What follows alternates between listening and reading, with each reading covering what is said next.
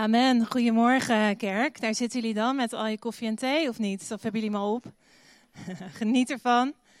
Uh, wat ik wil doen, ik wil jullie eigenlijk gelijk uh, meenemen. Erik Jan had het er net tijdens de aanbidding ook al over. Maar ik wil jullie meenemen uh, eh, 3000 jaar terug in de Bijbel. In de tijd. Dus hou je even vast, daar gaan we. Het is uh, eh, 930 uh, eh, voor Christus, de tijd waarin uh, Salomo regeert. En het is de tijd van een geestelijk dieptepunt voor het land Israël. En hoe kwam dat nou precies? nou, Salomo die had God terug toegekeerd. Salomo had een harem. dat bestond uit zo'n duizend vrouwen en bijvrouwen uit allerlei verschillende landen. En veel van die vrouwen die hadden goden anders dan onze God, dan Yahweh. Salomo uh, die begon op dat moment tempels te bouwen waar ze die afgoden konden uh, gaan aanbidden. En dat leidde geestelijk uh, gezien tot een ramp, zou je wel kunnen zeggen. En nou, dat werd niet beter, dat werd alleen maar erger toen zijn zoon, Rehabiam, hem opvolgde als, als koning. Er volgt zelfs een, uh, een, scheuring op dat moment van het koninkrijk. Die splitst in tweeën. Het land komt um, in opstand onder leiding van een Jerobiam. En deze Jerobiam uh, neemt tien van de stammen mee uh, en wordt koning over het noordelijke deel van Israël. En de zoon van Salomo, Rehabiam, volg je het nog? Het lijkt allemaal op elkaar, hè? dat is ook bij ons wel in deze tijd. De namen lijken op elkaar, maar Rehabiam uh, die blijft koning van twee stammen. Uh, het zuidelijke deel uh, van het koninkrijk. En dat heet Juda. Ehm, nou, ik dacht, misschien is het niet echt een super vrolijk begin. geen goed nieuwspreek zou je bijna denken. maar ik hoop dat je hier even blijft zitten tot het, tot het einde van de preek. Um, Jerobiam, die schaft de aanbidding van Yahweh, van God, af. En hij maakt twee gouden kalveren en start zo eigenlijk een nieuwe religie. En die andere koning, de zoon van Salomo, Rehabiam, uh, zijn koningschap wordt uh, een complete ramp. In die zin dat het land uh, steeds dieper wegzakt in allerlei verkeerde dingen, waaronder seksuele perversiteit, immoraliteit en de aanbidding van afgoden. Sorry, nog steeds geen vrolijk verhaal. Uh, dan volgt er nog een hele rij koningen. Je kent het verhaal misschien. Koning na koning, uh, die op misschien één of twee uitzonderingen na elkaar blijven overtreffen. In de negatieve zin van het woord. Er, er heerst uh, steeds meer en meer duisternis in het land. En dan wordt Agab koning. Gelukkig een andere naam, kun je ze ook uit elkaar houden. Um, en er is één vers uh, in de Bijbel dat opzomt hoe Agab uh, regeert. Dat staat in 1 Koningen 16, vers 30. Er staat, Agab deed dingen die de Heer slecht vond. Hij deed meer kwaad dan alle vroegere koningen van Israël bij elkaar. Of bij elkaar staat er geloof ik niet bij. um, maar ik dacht, ja, dat zou maar over je gezegd worden in de Bijbel. Hè? Dat, dat je uh, dat God je slecht uh, vindt en uh, dat je meer kwaad doet dan je voorgangers. maar net als je denkt bij Agab, erger kan het eigenlijk niet worden, ontmoet Agab zijn toekomstige vrouw, Izebel. zij is de dochter van een Baal, Baal-priester. En wat doen ze? Ze trouwen met elkaar.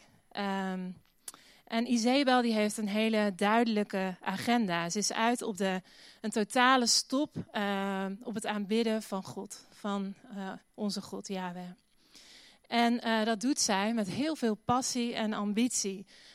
waarbij ze ook de profeten, alle profeten van God, vermoordt of verjaagt. Nou, Israël die bereikt een nieuw dieptepunt en er heerst een diepe, diepe duisternis over het land. Maar dan, dan komt God met een antwoord. Een antwoord in de vorm van een man. Elia doet zijn entree. Hij loopt het paleis van Agab binnen en hij confronteert Agab uh, met deze woorden uit 1 Koningen 17, vers 1. Hij zegt, ik ben een profeet van de Heer, de God van Israël. Luister goed naar mij. De komende jaren zal het niet regenen, behalve als ik het zeg. Of uh, totdat ik het zeg, zou je ook kunnen zeggen. Elia die komt in actie uh, voor het herstel van het land in de opdracht van God. Weet je, God is uh, ook vandaag op zoek naar Elia's. Um, ik denk dat God wel een leger van Elia's zou kunnen gebruiken en willen gebruiken, ook in deze stad, in dit land. Uh, God is op zoek naar mannen en vrouwen zoals Elia, die in actie willen komen voor verzoening en voor herstel. Die het land voorbereiden op een ontmoeting met God, een ontmoeting met Jezus. God is op zoek naar Elia's. Zou jij een Elia willen zijn? Ik hoor je niet. Een, e- een Elia uh, is een voorloper, um, iemand die een nieuwe move van God teweeg brengt. Een Elia is iemand um, met geloof in God. Ja, hè? klinkt goed hè? Um, een Elia is iemand die gelooft in God voor het onmogelijke. Iemand die tegen beter weten in gelooft dat God gaat doen wat hij heeft gezegd. Een Elia is iemand die uh, in zijn eentje tegen 950 of waren het er 850, ben ik even kwijt, Baal-profeten uh, ingaat. Niet omdat hij suicidaal is, uh, maar omdat hij uit diepe overtuiging weet dat God iets van plan is. Dat God een plan heeft met dat en met dit land. En Elia is iemand uh, van aanbidding, iemand van gebed. Uh, iemand die ervan overtuigd is dat als je de hemel aanroept, dat God zal antwoorden. En Elia is iemand met passie voor God. Hij is trots op zijn God. En Elia is iemand die gelooft dat de kerk God kan vragen om zijn kracht. Uh, om zijn kracht te demonstreren in een wereld die gebroken is. In de wereld van vandaag. En Elia is iemand die zijn entree doet als een land op een geestelijk dieptepunt zit. En een Elia is iemand vol met kracht.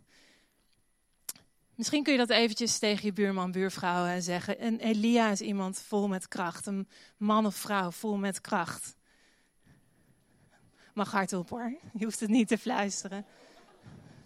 Hij zit vol met kracht, Imp. Ja. Ik laat je dat even doen, omdat het belangrijk is dat je dat even onthoudt. Ik kom namelijk zo meteen aan het eind van de preek even terug uh, bij Elia. Uh, maar het is natuurlijk vandaag Pinksteren. Niet alleen hier in de Vineyard, maar ook hier in de Vineyard. Um, en ik, ja, jullie kennen mij misschien niet allemaal even lang. Maar als klein meisje dacht ik altijd dat Pinksteren een kerkstroming was. Mijn opa, um, de vader van mijn moeder, opa Lodewijk heette die. Hij was Pinkster-voorganger, uh, voorganger in een Pinksterkerk.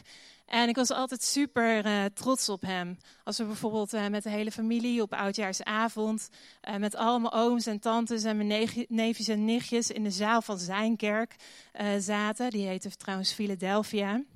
en mijn opa preekte op dat moment. Dan waren we zo trots en dacht ik, wauw, dat is wel mooi mijn opa. Uh, en het was een echte Pinksterkerk. Ik weet niet of, of je wel eens naar een Pinksterkerk bent geweest. Echt heel gaaf en heel anders dan ik gewend was. Uh, ze waren vooral heel luid. uh, met z'n allen keihard tegelijk bidden. En ik had altijd het idee, dat dacht ik toen nog, dat wie het hardste bad, dat die gelijk had. Want ze gingen er echt zo voor. Dus ik dacht, nou, diegene die het hardst bidt, moet wel gelijk hebben. Maar dat was een foute aanname volgens mij. Uh, maar ze gingen er wel voor, die mensen. Vooral als ze echt uh, losgingen. Uh, met zoals wij dat dan noemden als kleinkinderen, knoerten en loeien. Ken je die term? Zo heette dat als mensen in hemelse talen begonnen te bidden. het was een hele bijzondere ervaring. Sorry, niet uh, respectloos hoor. Heel gaaf was het juist. Um, maar later ontdekte ik toen ik ouder werd dat Pinksteren geen bepaalde kerk is, maar dat het een ervaring is. Een ervaring met de kracht uh, van God. Een ervaring, um, niet zozeer die jij niet wil missen, maar waarvan God zegt, die moet je niet missen. Die wil je gewoon niet missen. Um, dus ik dacht, misschien kan ik nu even wat vertellen over Pinksteren. Uh, en wat er aan Pinksteren vooraf uh, ging. Dus lees met me mee uit Handelingen 1, uh, eh, vers 4 en 5. En daar staat, toen Jezus nog een keer bij hen was, zei hij tegen hen dat ze niet uit Jeruzalem mochten weggaan. Hij zei dat ze in de stad moesten blijven wachten op wat de Vader beloofd had. En hij zei, ik heb jullie al verteld wat die belofte is. Johannes die doopte met water, maar binnenkort zullen jullie de Heilige Geest uh, met de Heilige Geest worden gedoopt. Dan springen we even drie versen verder uh, naar vers 8. En daar staat: Wanneer die Heilige Geest over jullie komt, zullen jullie kracht ontvangen om van mij te getuigen. Dus wat Jezus hier eigenlijk zegt is: wacht op kracht. En ik dacht, dat is nou ook toevallig. Dat is de titel van mijn preek uh, vandaag. Maar ik weet niet of jij je al hebt laten dopen recent of al wat langer geleden. Ik heb me laten dopen toen ik uh, 17 uh, jaar was. Dus nog niet zo heel lang geleden. Het is als de dag van gisteren. Um, en op dat moment was ik deel van de Vineyard in Wageningen. En vlak voor zo'n oproep, weet je wel, die op zondag werd gedaan, dat je je kunt laten dopen, was er zo'n cd uitgekomen met een nieuw nummer, aanbiddingsnummer. Um, en dat heette Come and Fill Me Up. We zingen het hier volgens mij ook wel eens, heel mooi nummer. En het couplet gaat zo, I can feel you flowing through me. Holy Spirit, come and fill me up. Come and fill me up, love and mercy. Fill my senses. I am thirsty for your presence, Lord. Come and fill me up. En zo gaat het nog even door. En ik had dus tegen onze aanbiddingsleider gezegd, hij heette Gijsbert. Uh, ik laat me pas dopen als jij dat lied kunt spelen. Soms moet je gewoon in de kerk wat mensen chanteren om te krijgen wat je wil. Um, en wat wil nou Gijsbert? Ik ken hem goed, maar Jij kent hem ook, Tamer, of niet? Jij zit te knikken. Gijsbert had het lied binnen één week um, onder de knie. Dus ik uh, stond daar zondags in dat uh, doopbad. En na mijn doop klonk dus die tekst door de zaal. Holy Spirit, come and fill me up. I'm thirsty for your presence, Lord. En de Heilige Geest die kwam. En hoe? Uh, God vulde me in het doopbad. Ik voelde me eigenlijk als een soort van Obelix. Asterix en Obelix. Ken je dat verhaal? Uh, Obelix die was in een ketel gevallen met toverdrank. En uh, ik had zoveel van de Heilige Geest uh, binnengekregen. Wat een kracht op dat moment. boven natuurlijk, onmetelijk en onoverwinnelijk. Uh, dat is de reden waarom ik ook nog steeds zo graag hier mensen in de vineyard doop, bij hen in het bad sta. Dan kan ik weer even in het doopbad staan, in de ketel staan. even bijdenken van de Heilige Geest. Maar dat is een grapje hoor, want anders willen jullie straks allemaal mensen dopen. um, even terug naar handelingen, waar Jezus dus vlak voor Pinksteren zegt, jongens, wacht op kracht. En ik weet niet hoe jullie zijn met wachten. Uh, gaat wachten jullie goed af? of herken je uh, je in het liedje van Queen, die zingt: I want it all and I want it now. uh, wachten kan soms heel lang duren. Hè? Dat is het vervelende, een beetje nadeel met wachten. Um, heb je iets leuks besteld, dacht ik, bij uh, Zalando bijvoorbeeld. En uh, dan moet je wel drie dagen wachten totdat die postbode bij je aanbelt en het pakketje bij je langsbrengt. Of ga je na jaren weer eens met je goede gedrag naar de tandarts. Dan zit je daar in die wachtkamer uren te wachten. Ik wacht ook veel op de bus. Andere mensen wachten trouwens ook veel op mij. Denk ik opeens. Uh, blij dat mijn vader er vandaag niet is, want die zou het beamen. Uh, wachten op de uitslag misschien van je eindexamen straks. uh, wachten op de toelating van je studie. Uh, wacht op het stoplicht als je in het verkeer zit. Uh, wacht op je vakantie of op je vakantiegeld. Wachten in de rij bij de kassa, dan sta je weer in die verkeerde rij. Wachten in de file naar je werk. Of negen maanden wachten als je in verwachting bent van een baby en die dan eindelijk komt. Ik las ergens dat een haaienmoeder wel drieënhalf jaar moet wachten, dus die moet nog veel langer wachten. Mocht je in verwachting zijn, laat dat een troost zijn. Kortom, ik dacht wachten, wachten, wachten. Waar wachten we allemaal op? Nou, volgens Handelingen 1 wachten we op kracht, op de kracht van God. En waar wacht jij op? Misschien kun je weer even tegen je buurman zeggen: Ik wacht op kracht. Buurvrouw mag ook hoor. Weet je wat ik het lastige vind aan wachten? uh, is dat je vaak van tevoren niet weet hoe lang je moet wachten. En dat je niet alle details kent van het wachten. Je ziet op tv wel eens zo'n uh, experiment met uh, jonge schoolkinderen, kleine kinderen. En ze worden dan in een klaslokaal met elkaar gezet. Grote taart in het midden, heel, die er heel lekker uitziet. En dan zegt de juf dat ze heel even weg moet. Uh, dus die verlaat de ruimte. En die zegt, jullie moeten even wachten tot ik terug ben met snoepen. en de juf verlaat de klas en na tien minuten komt ze terug om te zien dat de taart al is aangebroken.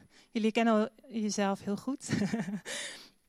um, ja, ze hebben gewoon moeite met het wachten op hun uh, beloning. In Jesaja 40, vers 31 staat dat leerlingen die op, op de juf wachten een stuk taart krijgen. Zijn jullie het ermee eens? Mensen die op God wachten, staat er, krijgen nieuwe kracht. Dat staat er. Wachten op God is blijkbaar cruciaal in het uh, ontvangen van kracht. Wachten hoort erbij. Um, ik denk dat er zeker drie dingen zijn, uh, nodig zijn om te wachten. En het eerste is een hart uh, dat gevoelig is of ontvankelijk, mooi woord, voor God. En een focus op God en hemelse dingen is ook nodig. En het derde wat nodig is, is geduld. Geduld geworteld in geloof. En wachten heeft denk ik ook alles te maken met verwachten. Oké, we gaan door naar handelingen 2. Het is niet voor niks Pinksteren. Hoe ziet dat wachten eruit? Dat staat in vers uh, eh, 1. Je mag even met, met me meelezen hierachter. Met Pinksteren waren ze allemaal bij elkaar, staat daar als eerste. Dus iedereen was er. Ze waren samen God aan het aanbidden. En samen waren ze aan het bidden. Dus uh, door naar het volgende vers. Uh, volgende vraag: hoe ziet het eruit? Hoe klinkt het als uh, de beloofde kracht dan ook daadwerkelijk komt? Dus vanaf vers 2. Plotseling was er een geluid alsof er een stormwind door het hele huis waaide. En er waren een soort vuurvlammen te zien.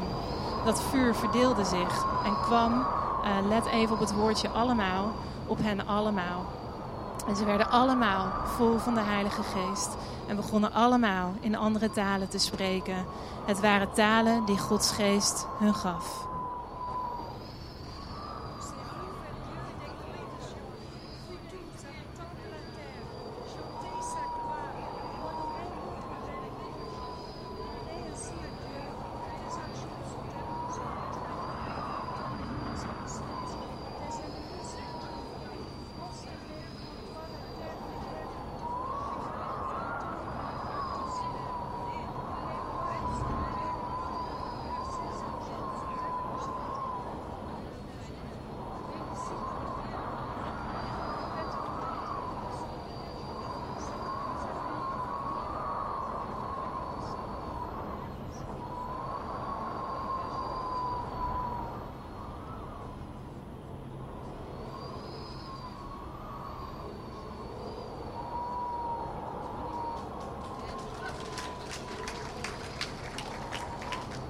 Welke talen heb je gehoord?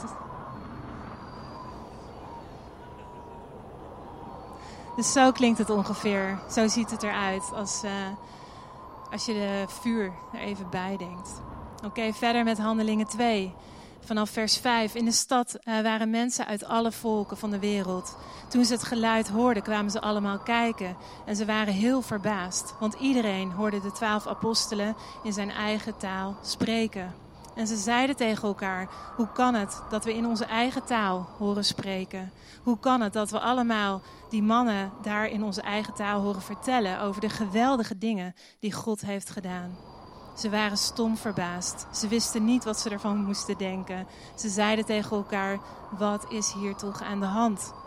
En Petrus die zei: Aan het eind van de tijd, zegt God, zal ik mijn geest uitstorten op alle mensen. Op elke man of vrouw die mij dient, zal ik mijn kracht uitstorten. Dus wachten op kracht, uh, wachten op kracht wordt beloond. En wel op deze eerste Pinksterdag met Pinksteren. God heeft een plan met Pinksteren. De kracht is van God uh, voor de kerk. De kracht is om te getuigen, zoals we net eerder lazen. En die dag, vind ik heel bijzonder, worden er 3000 nieuwe gelovigen toegevoegd aan het koninkrijk van God. Erik Jan die haalde het net ook al even aan. De geboorte van de kerk.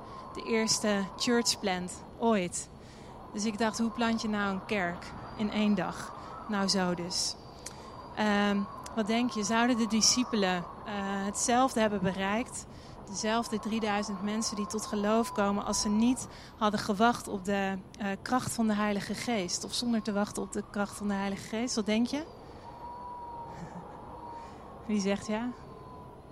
Wie zegt nee? uh, ik denk dat hetzelfde geldt voor ons. dat we moeten wachten op die kracht. Nou, een paar weken geleden uh, zaten Bram en Rosemarie en ik uh, te vergaderen. En zoals we dat heel vaak doen, dan huren we een uh, ruimte in het coachhuis. Soms aan een nieuwe gracht. En we zaten op de eerste verdieping en keken uit op, over onze stad, de grachten van onze stad. het was een hele warme dag die dag, dus we hadden alle ramen opengezet. En het is zo'n mooi plekje, daar kan ik echt van genieten.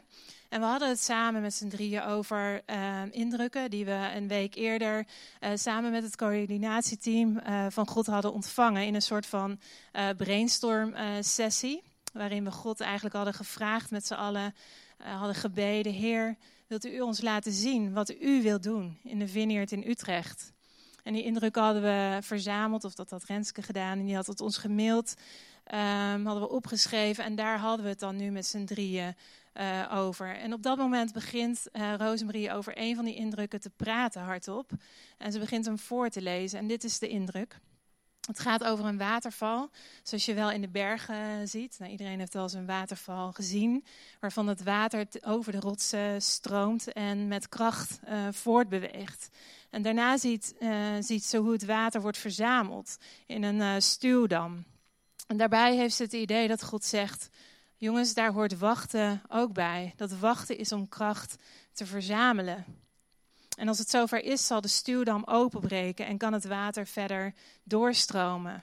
En met de uitdaging erbij, bij de indruk uh, dat God zei: probeer de kracht niet te controleren of uh, te beperken tot uh, wat je gewend bent tot nu toe, of wat je tot nu toe ziet. durf de impact veel groter te laten zijn. Nou, terwijl Rosemarie dit uh, zegt, komt de Heilige Geest. En de Heilige Geest komt met kracht, zomaar midden in onze vergadering, uh, zonder het te vragen.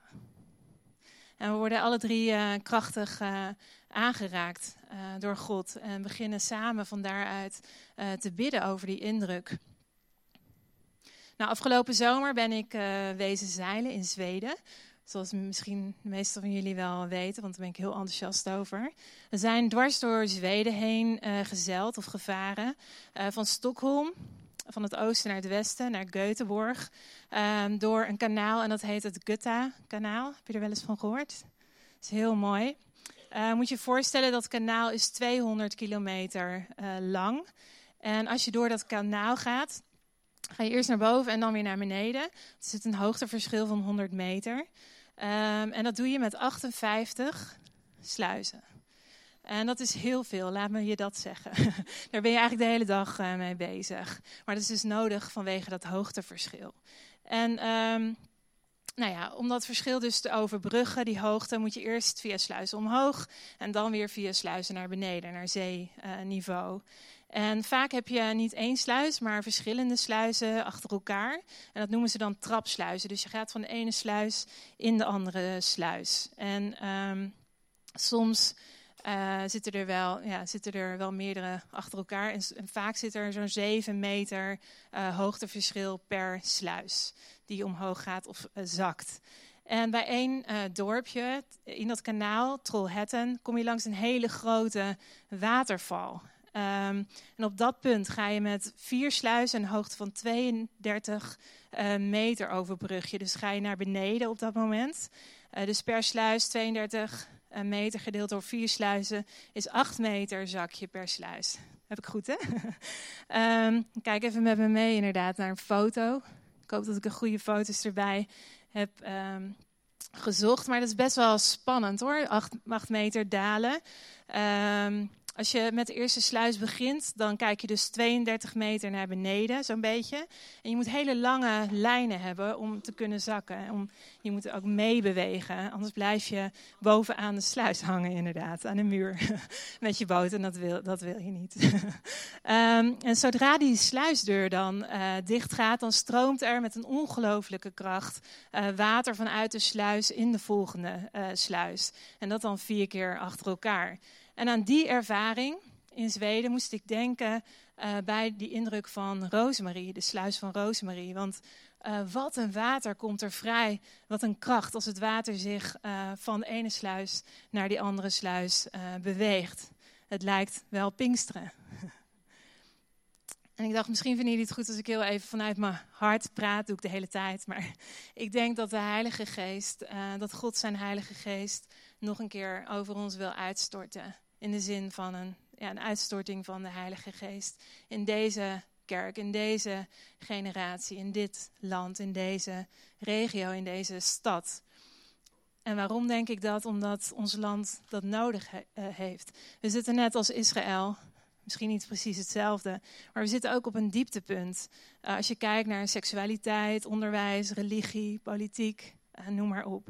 En Gods antwoord daarop is een frisse uitstorting van kracht. Kracht om te getuigen van Jezus.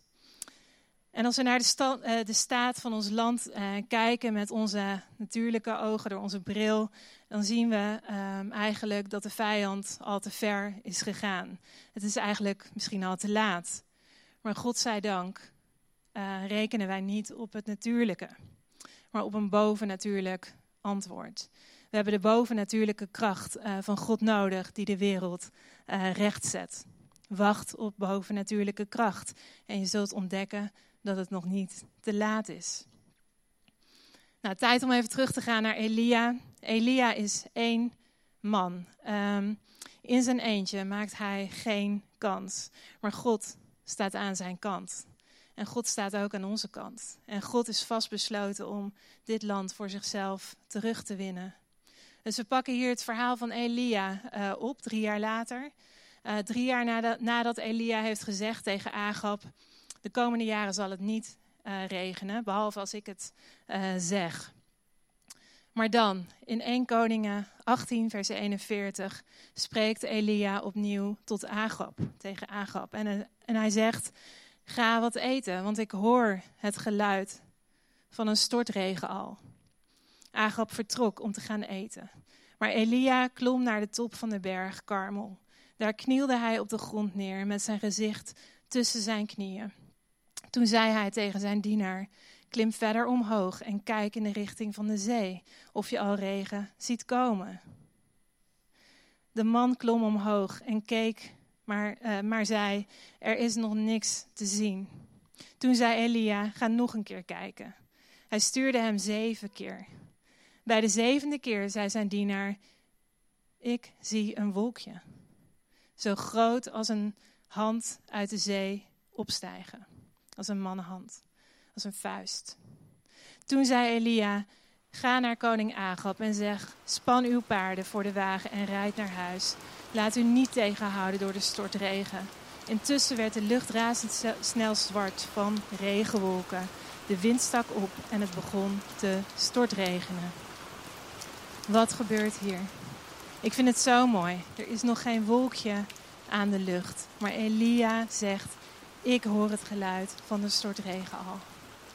Voor Agab, voor, geldt: uh, het leven gaat ge uh, door gewoon zoals gewoonlijk. Elia zegt tegen hem: Ga maar eten, ga maar drinken. Uh, doe je gewone dingen. Maar voor Elia geldt dat God hem wegroept van die voet van die berg. Uh, weg van alle dingen die uh, afleiden van wat God uh, wil doen. Weg van de dingen die goed zijn, maar niet per se God zijn. Weg van het gewone, roept God Elia. God nodigde Elia uit om de berg te beklimmen en zijn focus helemaal op God te richten. Te wachten op bovennatuurlijke kracht. En uit te zien naar dat wat God wil doen voor het land op dat moment in de geschiedenis. En wat doet Elia als hij boven op de bergen is? Hij knielt neer. Hij knielt neer met zijn gezicht tussen zijn knieën. Heb je dat wel eens gedaan? Je zou het eens moeten proberen. Hoeft niet op dit moment. Uh, maar ik dacht, wat een beeld, wat een houding. Um, het deed me denken aan een houding van als er een kindje geboren wordt. Uh, van een geboorte. Dus, maar wat duidelijk is, is in ieder geval dat Elia in gebed is. Er vindt een geboorte plaats, net als uh, op de eerste Pinksterdag, de geboorte van de kerk. Elia heeft het geluid, van de stortregen gehoord. Maar vergeet niet, hij heeft nog niks gezien. Hij heeft nog geen teken van regen gezien. Sterker nog, alles op dat moment uh, wijst er nog op, op het tegenovergestelde.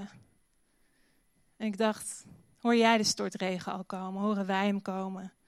Heb jij God horen zeggen dat er iets gaat veranderen? Dat God aan het bewegen is? Deze regen is iets bovennatuurlijks. Als Elia op dat moment tegen iemand had gezegd: uh, Ik hoor de stortregen al komen, dan zou die persoon hem vast voor, gek hebben verklaard. Joh, het heeft al 3,5 jaar, 3, 3,5 jaar niet geregend. Het staat hier kurkdroog. Droog. Kijk om je heen. Het gaat echt niet regenen hoor. En mensen zouden hetzelfde tegen ons kunnen zeggen. Joh, heb je de statistieken er wel eens bij gepakt? Heb je die wel eens bekeken? De kerk loopt leeg. Die gaat echt niet groeien. En dan zeg jij misschien, ja, maar ik heb het geluid de stortregen al gehoord. En dan zegt die ander misschien, joh, kerkgebouwen uh, worden omgebouwd tot restaurants en cafés en appartementgebouwen. Uh, en dan zeg jij, ja, maar ik heb het geluid van de stortregen al gehoord. Joh, alle millennials die lopen weg uit de kerk. Ja, maar ik heb het geluid van een stortregen gehoord. Laat het bovennatuurlijke geluid uh, dat jij al hebt gehoord altijd harder klinken dan wat je ziet als je kijkt naar wat er in ons land gebeurt. Wie heeft het geluid van de stortregen al gehoord?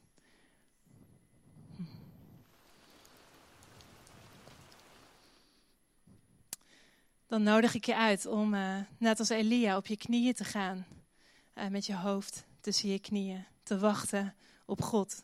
In die houding uh, zegt Elia tegen zijn dienaar: Klim verder omhoog en kijk in de richting van de zee of je de regen al ziet komen. Dat is nou wachten. Er is nog geen teken van regen, maar je kijkt verwachtingsvol uit. Je focust op God. Ik denk dat Elia op dat moment had verwacht uh, dat zijn dienaar uh, terug zou komen naar hem toe. De eerste keer met een teken. Elia die was zo druk aan het bidden uh, hij was er zo voor aan het bidden. Maar de dienaar uh, komt tot zes keer terug met het meest ontmoedigende nieuws dat er is. Ik zie niks, er is niks, er is niks te zien. Als je bidt en bidt en bidt en het lijkt alsof het niet helpt en je krijgt steeds weer dat nieuws. Er is niks veranderd. Ik weet niet hoe dat bij jou werkt, maar dat is frustrerend. Daar word je moedeloos van en je verliest alle hoop. Misschien zit je hier en heb je uh, dat de laatste periode wel ervaren, de laatste tijd. Uh, vaak gehoord, er is niks veranderd, er is niks. Put dan hoop uit het leven van Elia. Elia zegt tegen zijn dienaar: Ga nog een zevende keer terug om te kijken. Hij zegt: Check het opnieuw. Ga nog één keer. En weet je waarom Elia dat zegt? Omdat hij een geluid heeft gehoord. En hij weet dat er iets staat te gebeuren. Ik kan me zo voorstellen dat die dienaar op dat moment heeft moeten denken: Het is dat ik een dienaar ben, anders zou ik echt niet nog een keer omhoog gaan. Maar hij heeft geen keus. Dus hij loopt nog een keer de berg op uh, naar boven en hij kijkt uit over het water naar de horizon. En ik zou er alles voor over hebben om zijn gezicht op dat moment even te mogen zien. Als hij dat kleine wolkje aan de hemel ziet verschijnen in de verte. Eén wolkje. Zo groot, zo klein als een hand. Nou, ik weet niet, kijk maar naar mijn hand, het is echt niet groot. Je moet goed kijken om dat te zien. En hij rent terug naar Elia. Tenminste, dat staat niet in de tekst, maar dat kan ik me zo voorstellen. Hij heeft haast en hij roept: Er is iets veranderd. Er komt verandering aan. De regen komt eraan. Dat ene wolkje is maar het begin van een heel groot verhaal, van het hele verhaal. Dat wolkje is een teken dat er regen uh, komt. En die regen die moet vanaf dat moment nog over het hele land gaan vallen. De wolken moeten opentrekken. De regen moet losbarsten. De kracht moet worden vrijgezet door gebed. En ons belangrijkste gebed hier in de Vineyard, of een van onze belangrijkste gebeden is: Kom, Holy Spirit, kom, Heilige Geest. Dat noemen we wachten op de Heilige Geest. En uh, dat doen we totdat de regen komt. Wacht op kracht. Zonder die kracht uh, kunnen wij als kerk, als mensen, niks beginnen. We hebben die kracht nodig voor ons land, voor iedereen die God de rug heeft toegekeerd en op een geestelijk diep, dieptepunt zit. Daarom wacht op kracht, op de kracht om te getuigen van jou, Jezus, van jouw God.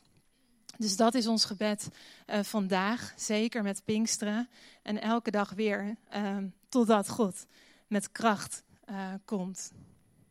Dus laten we dat ook doen. Kom, Heilige Geest. We bidden, let it rain. Open the floodgates of heaven. Let it rain. En ik wil graag afsluiten met um, dat laatste vers, vers 45. Ik heb het net al voorgelezen. Intussen werd de lucht razendsnel zwart van regenwolken. De wind stak op en het begon te. Amen.